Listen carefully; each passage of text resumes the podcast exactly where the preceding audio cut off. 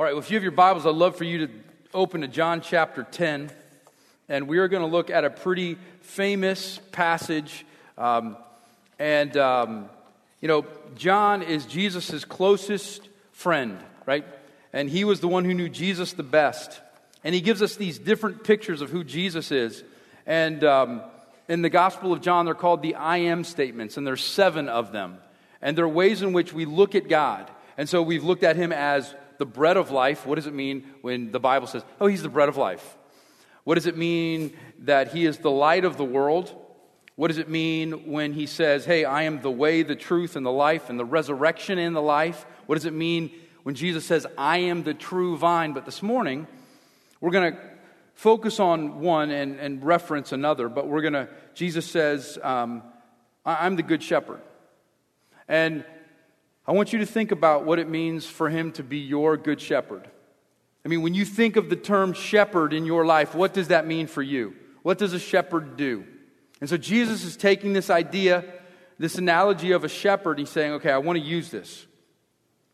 You know, when you kind of um, they say when you look at a diamond, you need to turn it around. You see all the different ways in which you know it sparkles and, and the, in the ways you can understand it. And so that's what we're doing. We're just taking this 360 degree of Jesus. And he goes, okay, if you, if you turn it here and you see me as the good shepherd, let me explain to you guys what it means. And so here's um, Jesus um, speaking about what it means um, to, to be the good shepherd. He's speaking to Pharisees, these self righteous people that can be you and can be me. People that we think we know it all, but Jesus is like, no, no, let me explain who I am. Let me use this to explain it to you.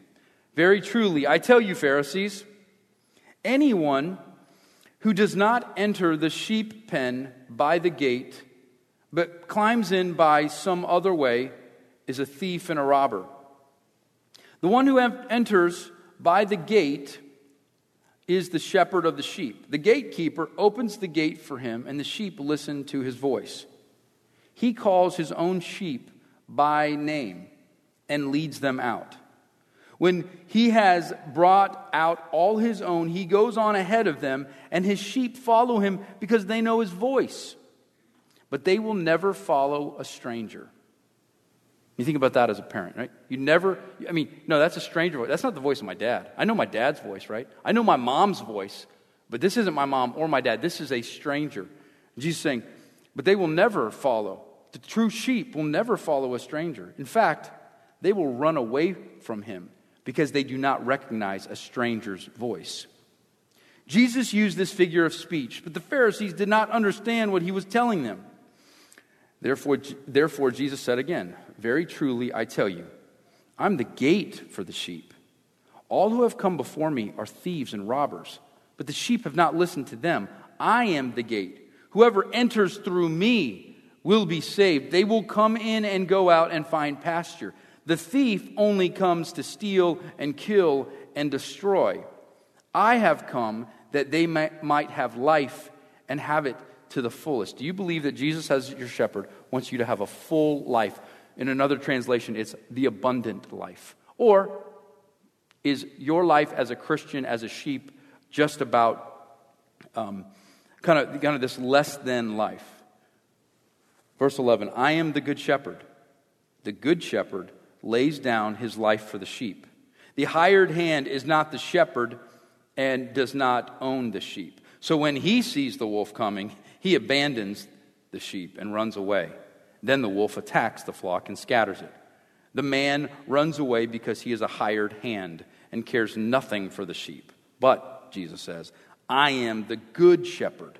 I know my sheep, and my sheep know me, just as the Father knows me, and I know the Father, and I lay down my life for the sheep. Okay. When you think of shepherding, um, I think Jesus, I think Jesus uses this analogy, the shepherd, because you know Jewish, uh, Jesus is Jewish, and Jesus knew the Torah and knew all the Old Testament. And when I think of the most famous uh, psalm in all of the Bible, it's Psalm 23. I think the Lord is my shepherd, right? And when you think of Psalm 23, maybe your grandmother, or your grandfather loved that psalm because it basically says, The Lord is my shepherd and I shall not want. It says things like, He leads me down to quiet and still waters. He restores my soul. And even though I walk through the valley of the shadow of death, I will fear no evil. And in some ways, I almost think we, we have this nostalgic view of, man, the Lord is my shepherd, and it's so good. But when you think about what Jesus is saying, at some level, he is saying to us, he's saying, you know what? You are a, if I'm a shepherd, that means you're a sheep. and what are sheep? Dumb. yep, yep, you're dumb, I'm dumb. That's what he's saying, right? They're a bit dim witted. they are, um, what happens when you open up the gate and sheep go, right? I mean, what happens when you open up a gate and you let a horse run out? We watch Secretariat, or as my youngest son calls it, Secretariat, right? We watch Secretariat, right? I mean, what happens when you open a, you see a wild horse and it just goes? It runs away. It goes wild, right? It, I mean, and, and, and a sheep, when you, when, you, um, when you open up the gate, what happens? They're slow and they wander aimlessly. They don't go home and they don't go like away. They just kind of wander. And that's why when you let a sheep go by itself, they die. You know, they, they, they, they would eat a poisonous plant or whatever, but they, they die without a shepherd. Because, you know, a shepherd has to live with his sheep. And by implication, Jesus is saying to you and to me, kind of what Paulie was saying as we, as we talked about the providence of God and the care, the total care of God. Here's what Jesus says Don't think of Lord as my shepherd as this nostalgic, he, he leads me into cool waters. That's part of it, and that's a great psalm. No, here's the, here are the roles, right? that he, he plays. He plays as shepherd. He protector. He's your provider. He's your physician. He is your leader. He is your guide. He is your owner. And by implication, in this passage, if he is your shepherd, how do you deal with being a sheep and being viewed as a sheep by God? right? You don't know where to go. And there's a reason why they, I mean, I, I said this a few weeks ago. Even though I walked through the valley of the shadow of death, literally, sheep would walk off the cliff because the valley, when the shadow hit wrong and they would not see the shepherd and they weren't following the shepherd, the sheep would just walk and they could not tell that there was a cliff there. And all the time, sheep would literally walk off cliffs and fall to their death. Even though I walk through the valley of the shadow of death, I will fear no evil because I have my shepherd, and my shepherd is my protector. And he's asking you, um, what do you think of that? What do you think of Jesus as your shepherd? I mean, I think some of you would say, um, I guess, I guess I believe that, but I can't stand that thought of that.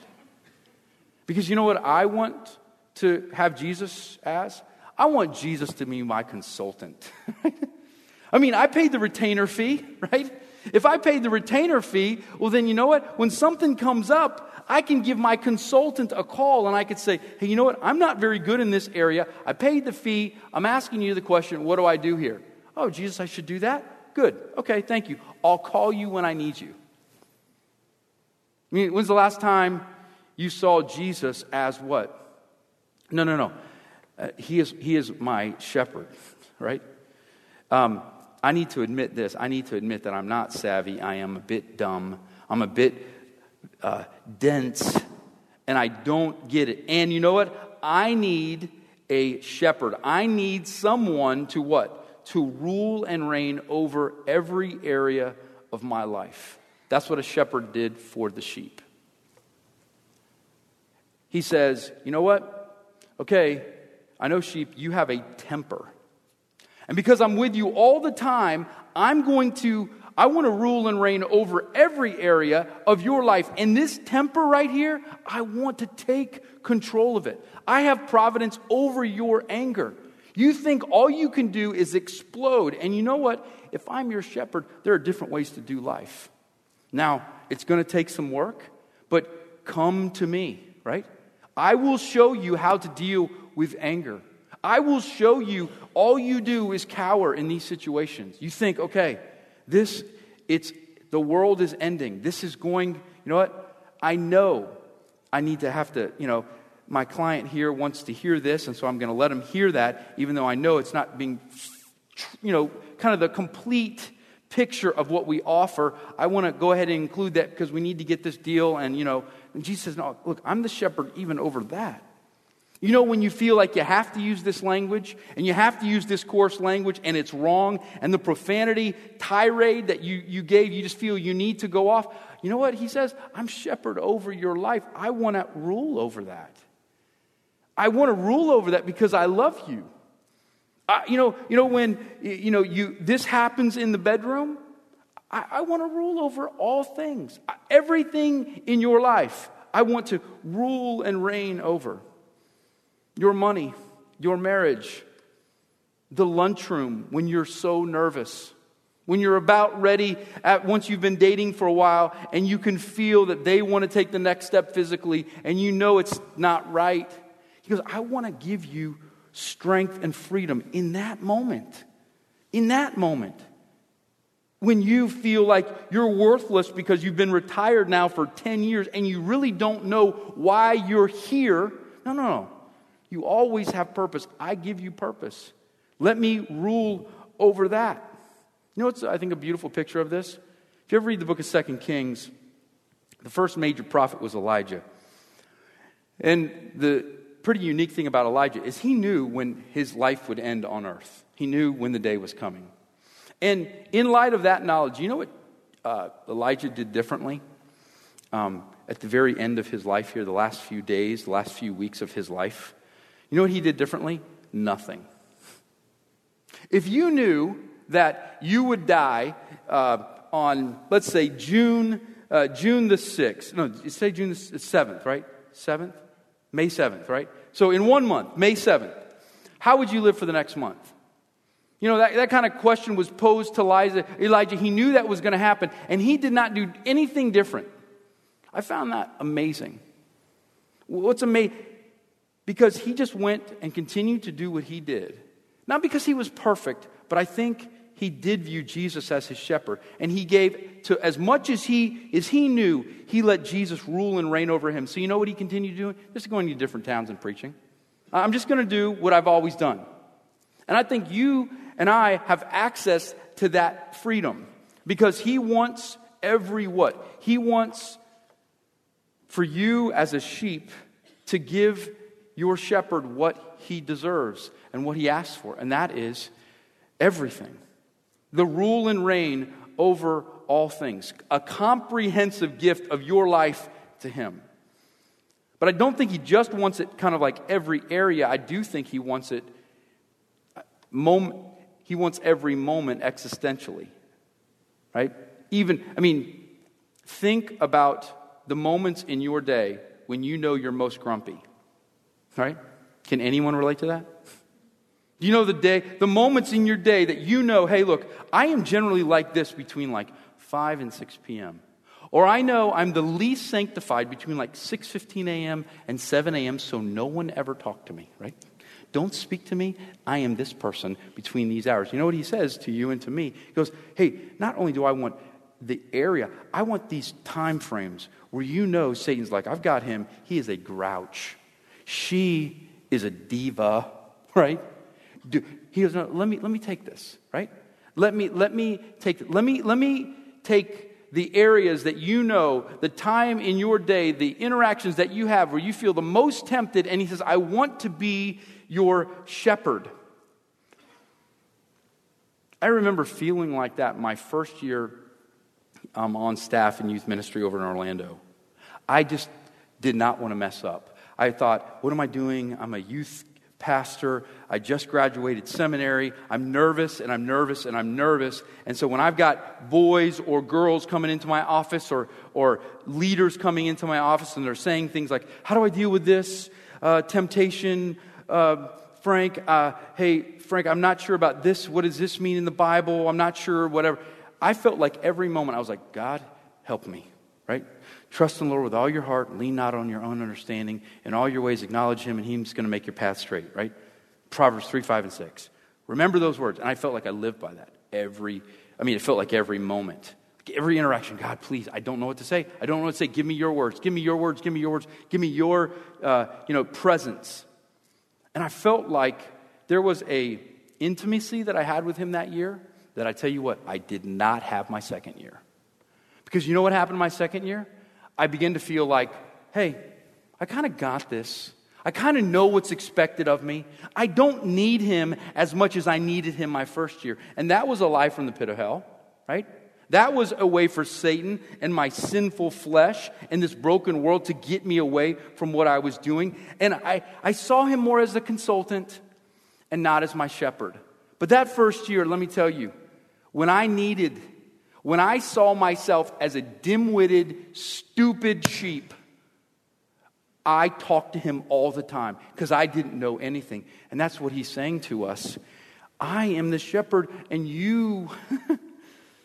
so go home and talk about, Pastor Frank said, you're a dim witted sheep. That's what he told us. We're not going back to that church. Right? right? Wow, they love people well there. It's in the Bible. That's what the Bible says. But man, talk about being soft and humble and needy. Man, that is a dependent feeling. It feels so drippy and needy sometimes. And man, we're Americans and we love rugged individualism and you do things by yourself, dadgummit. And you, if you need help for a little bit, I mean, get out of that stage as fast as you can. I mean, get out of that intern stage as fast as you can because then you want to be the professional. I want to be the expert. And that's exact opposite of, of the sanctification program that he has for you and for me. Because when you give your lives comprehensively and when you give it existentially, here's what I believe happens.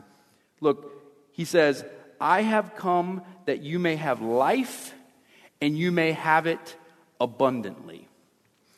Are you living a full life, an abundant life right now? If someone came and asked you that question right now, what would your answer be? Are you living the abundant life offered to you in the Gospel of John, chapter 10, verse 11 or 10? John 10 10. Right? Are you living that life now? And he says, Look, when you do this, when you live comprehensively and existentially in me, when you give me those grumpy times, those temptation times, when you give me these different areas of your life, your physical life, your bedroom, your living room, your kitchen, your family room, when you give me all of it, there is going to be a joy that, let me use the, um, in the book of Isaiah, talks about how the sons of Jerusalem will come back from exile. And you know what it says? It says, they will come back from exile. And you know what the sons that your kids will be wearing? Your kids will be wearing ornaments, right? And, and they'll, they'll walk into you, and the fathers will embrace them, and there will be joy. And I think about the joy that he's talking about here. It's the way that Jesus feels as a proud papa when he says, I know you've been working on your language. I know you've been working on your marriage. And you know, when you took your wife on that date and you didn't check your phone and you didn't look past her, you talked to her. And you did it because you knew I wanted you to. And you knew you realized that she was a gift from me. And you allowed that to happen.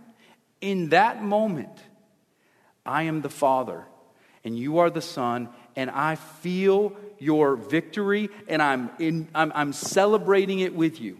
I mean, what happens when a kid in a Little League baseball game hits a double? Watch their dad, right? When, when the girl on the softball field, she, you know, gets her first single, watch the mom. Are you kidding me? I mean, is there any difference? Between the joy of the son or the, or the father or the mom or the daughter? Is there any difference? They're both experiencing that. And that's what he is trying to offer you and me this morning. He's saying, I want to experience joy when I rule and reign over these different areas and these different times when I know Satan has you and you're just a jerk. Or you're just a selfish junior hire and you know it inside. Or you're an angry senior hire and you know that Satan has you in those moments, or your sin comes out, he goes, Look, let me be your shepherd. Don't try to control it because you don't know how to do it. Stop using your own strength and use mine. Let me be your shepherd and watch your mouth change. Watch your thoughts change. When you trust in the Lord with all your heart and you don't lean on your own understanding, those paths which were crooked, he's going to make straight. The rough places, he says, we will make them plain. That's the kingdom of God that is coming down. Amen? And so, if you believe that your shepherd is given the right of all, right? Every bit of you, what, um, I guess the question is, what do you, um, what does Jesus give his sheep, right? What does the shepherd give to you? If you're to give him everything, right, comprehensively, existentially, and, and give him you the joy, the joy of those moments, what then does he give you? He says this I lay down my life knowingly. I, the shepherd, I give my life for my sheep. No one makes me lay down my life. I do it voluntarily. That's why I said, you know what the difference is between someone who's a hired gun and someone who's the actual shepherd of the sheep, who is the owner?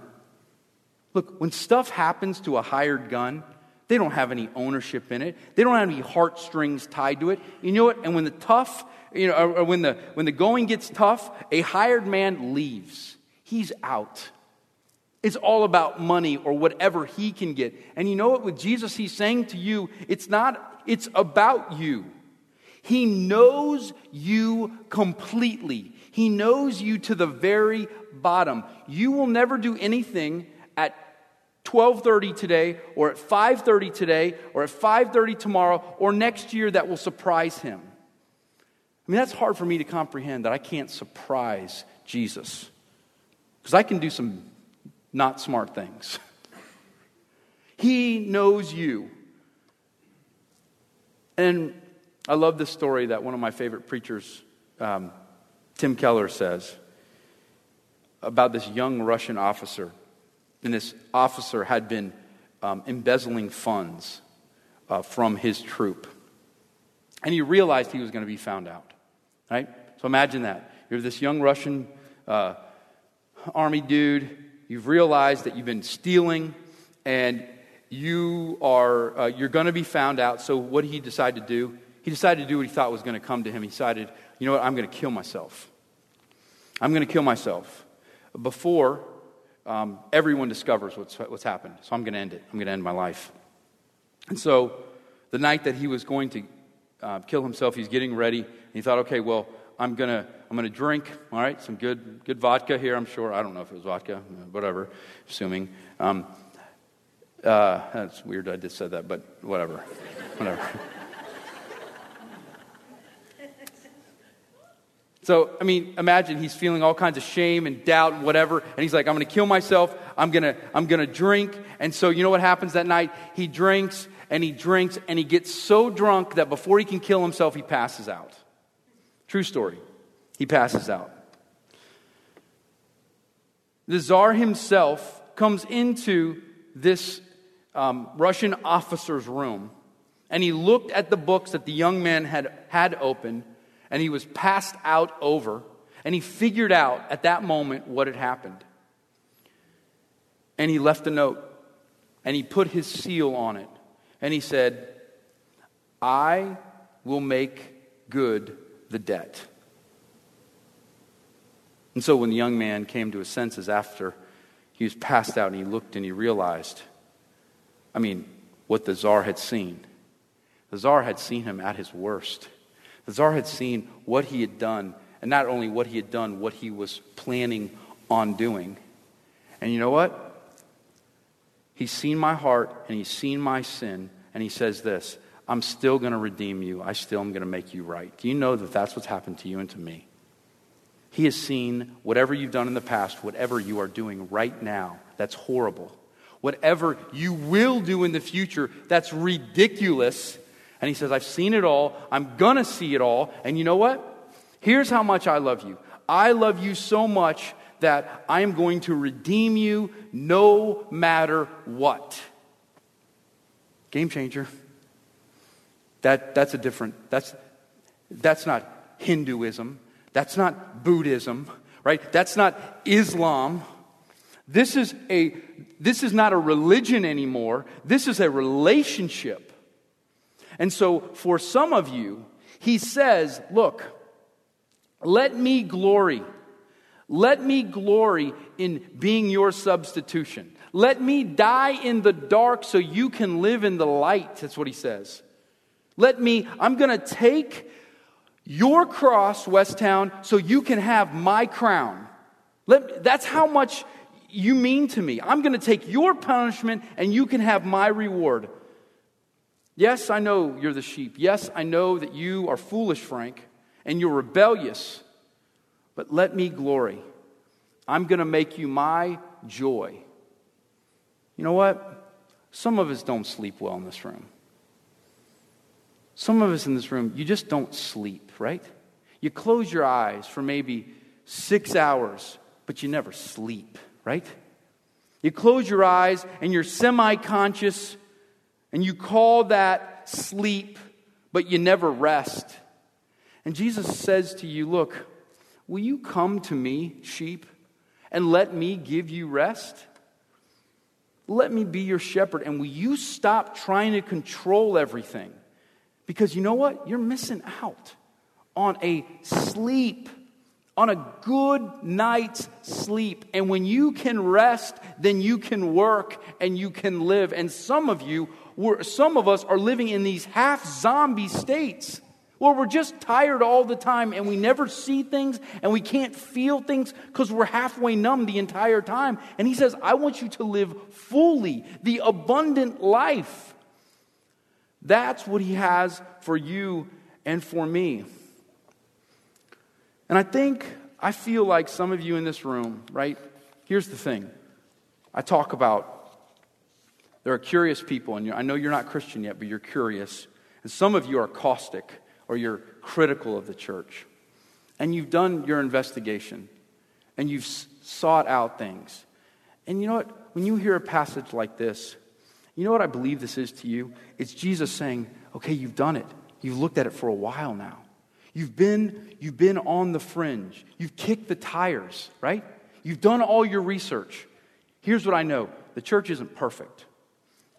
Frank's got some warts, right? I know. Jesus has none. And you know that. You know he is perfect. And the church is just the gathering, the ecclesia of people that come and proclaim him. We come as saint and sinner. And you know what he's saying to you? He's saying, just stop, right? Stop um, stalling. You're stalling now. You know, Immanuel Kant, the great philosopher, said there's a wall. The other great philosopher, Samuel uh, David Hume, says there's this big gap. And that's where we get the term leap of faith. He's like, here's, here's what you have to do now. You've got to decide not to, walk, not to walk by sight, but you got to walk by faith. And you have to take the leap of faith. That's what's hard about this, is that you have to then take the leap and believe in what you do not see. It always makes me think of Joshua 3, where Jesus says, God says, the Trinity says to the people of Israel, the promised land across the Jordan River is for you. Now, I know it's at high season and it's at flood level, but I want you to take the Ark of the Covenant. I want you to stand on the banks of the Jordan, and I want you to take a step. Not when you see the waters begin to recede, but while they're at flood level. And when you take that step and when you begin to step into the flood, believing in what you cannot see, I promise you, you will see the Red Sea part two happen. And as soon as they did that, I tell you what, man, Red Sea parted, or the Jordan River stopped, and they walked across this dry Jordan River into the promised land. And they took what God had always promised they would take. And for some of you, man, it's time to stop stalling. I know you think the church is good and nice, but it's time for you to make it yours. And he's, he's saying, Come on, believe in me. I will give you a full life, a full life. It will not be the health and wealth that maybe some church um, pastors, right, with purple pinstripe suits would say, You get health and wealth, baby. Come to me. No, that's not what he's offering. He's offering you life, right, in the midst of the storm. He's, he's, he's offering you life in the midst of cancer, a broken marriage. In the midst of this broken world, he says, You can have true life. Where are you? That's why we're here. That is why we are here as a church. We are to be a crossroads. And maybe you're at a crossroads, but it's time to stop stalling. And you got to take a left or you got to take a right. You can't just stay at the intersection your entire life. What are you going to do? And he's not trying to be coercive or heavy handed. He's saying, Come, come to me, all who are weary and heavy laden, and I will give you rest. So here's the thing it's the first Sunday of um, the month. So not only do we give you the Word of God, the preached gospel, as we say, we want to give you the visual, the visible gospel in the form of His sacrament, His table. And so I'm going to pray. I'm going to have blessing over the sacrament that He would bless this meal that we are to take. Um, so as the, as the elders come forward, um, let me pray and then we will take our sacrament together. Father God, we come to you as, as sheep, and you are the great shepherd. And Father, we know what that means for us to admit that we are dumb and slow and aimless. You know, many of us in this room do not want to admit that. I do not want to admit that. But we need you. But God, we do know your voice. And we know the stranger's voice, but sometimes we don't want, because we are selfish, we don't want to follow your voice. And we ask that you correct that in our lives. You change that in our lives. And remind us what your word in this table is about. It's about grace, that you glory in being our substitution. Thank you for that freedom. Thank you that a, a czar looked at a young Russian officer and said, I'm going to repay the debt. That points us to you. In your name, amen.